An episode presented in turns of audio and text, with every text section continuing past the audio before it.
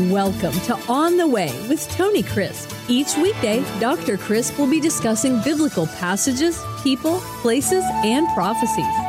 Tune in daily to start your day right and deepen your understanding of how to better walk the way and enjoy the journey. Here's your host, Dr. Tony Crisp. Welcome to On the Way. This is Tony Crisp, and this is podcast number 55. Today, we're going to take a journey so I want you to just sit back and listen. And if you have traveled to Israel with me or someone else, I pray that what I put before you will bring back vivid, beautiful, wonderful memories of a time well spent studying the Word of God in Israel. If you've never been, I want to encourage you to plan now, schedule now. Nothing ever happens unless we just put it on the calendar. And unless we save or come into a lot of money, it'll never happen. And so I want to encourage you to go to Israel. And if you can, go with me because it does make a difference who you go with. And you need to go with someone who knows the land, who has studied the land, studied the people, studied the Word of God, and can link together Old Testament and New Testament, to link together the ancient people of Israel and the modern people of Israel, to understand the historical significance of the different stages of development down through the years when God planted his people and fulfilled his promises to Abraham, and to understand the great prophecies that are yet to be fulfilled. Most of the prophecies concerning Messiah are yet to be fulfilled. They're not in the past. They're in the future. And so I want to ask you if you would to just relax and let me take you through what would be a typical journey. Now, the reason I'm doing this is because everywhere I go, without exception, people say to me, What's it like to go on a trip? Where are some of the places you go? Can you kind of lay out an itinerary for me? Friend, I can tell you, I've traveled from Dan in the far north, the Syrian Lebanese border, all the way to Elat in Egypt.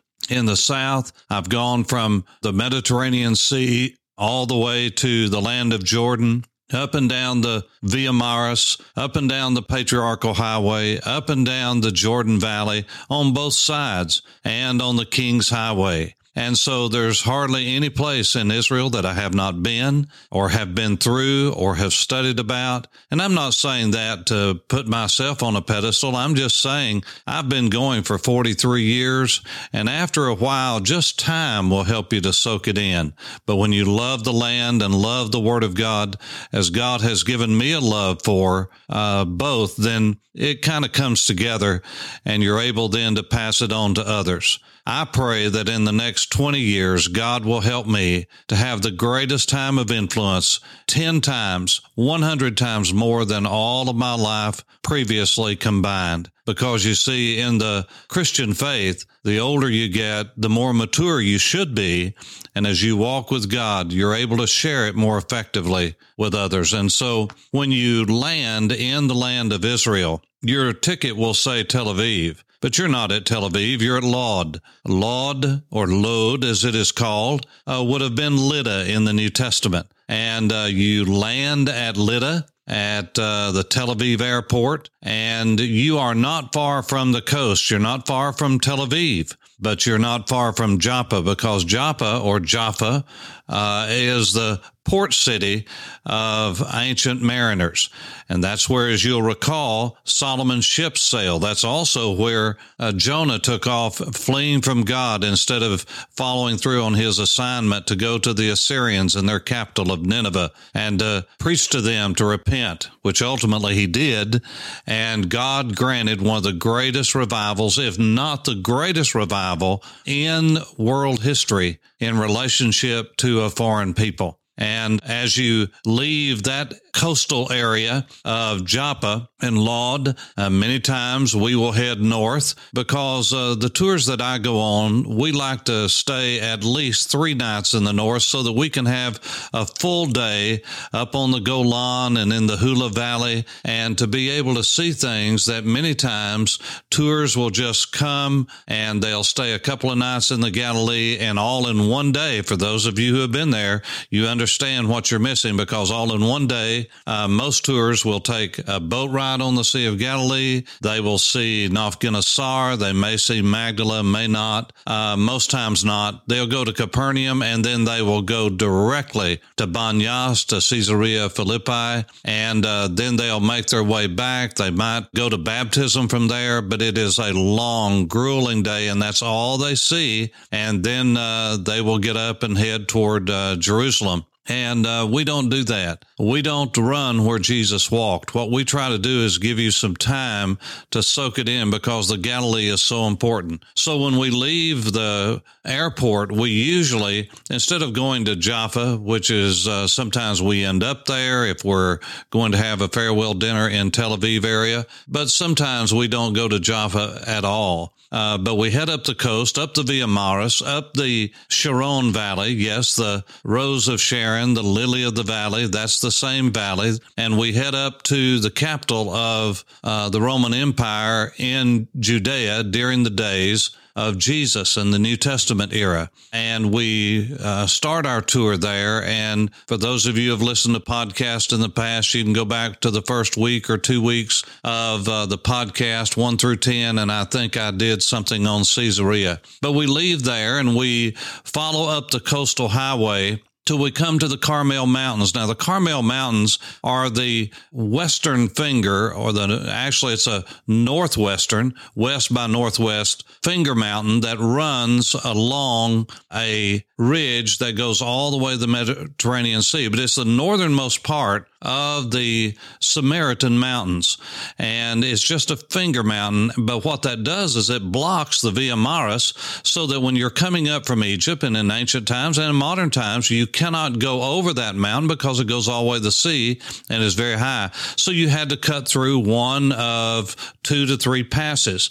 The most famous of those passes is the Megiddo Pass. It's called Iron, Irun, Iron, because it's spelled I R O N or I R U N, depending on who is writing the road signs. But it comes out in the Jezreel Valley from the Via Maris. And when you come into that valley, you have before you the view of the lower Galilee and the lower Galilean mountains. Now, the word Galilee is uh, the word gal, which is the word for wave, lali, that is I roll. And uh, what it depicts are rolling mountains, rolling hills. And when you go north to the mountains of Naphtali, then it literally looks like giant waves of mountains. And uh, most historians and Bible scholars and linguistic scholars believe that that is where the term Galilee comes from because it depicts a wave rolling like the ocean. But when you come through that pass, uh, you're in the Jezreel Valley, which separates the section of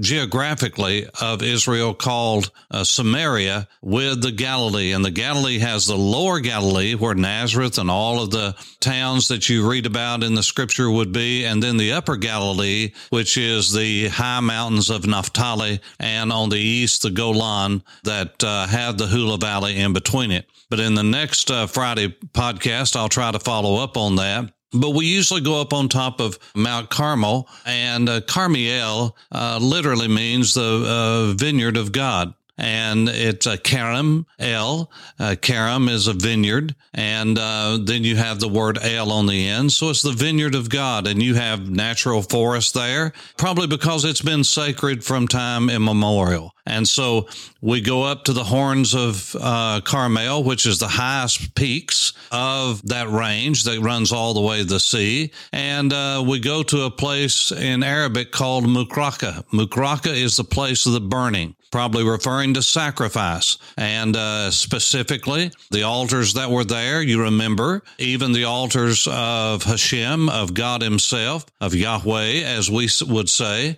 And uh, because Elijah, Elijah actually means, my God is Yah. And when you look at the book of uh, Psalms, you'll see that the Bible says, Exalt him who rides on the clouds. His name is Yah, Y A H. Uh, we would say J A H in the old King James. But uh, that is where Elijah probably fought the prophets of Baal, uh, simply because it has access to the Kishon River, which is right below it, and it has uh, the height that would always come. You don't go to a low place to offer sacrifices. If you're in the ancient world, you would go to a high place. And both the pagans did that and the worshipers of the true and the living God. So we go there and we spend time looking over one of the greatest views of the Jezreel Valley anywhere on earth and uh, kind of put things together. And then we go down. And if we have time, we go to Megiddo. If not, we save it for later. But Megiddo is where we get the term Har Megiddo. Har is the Hebrew word for mountain.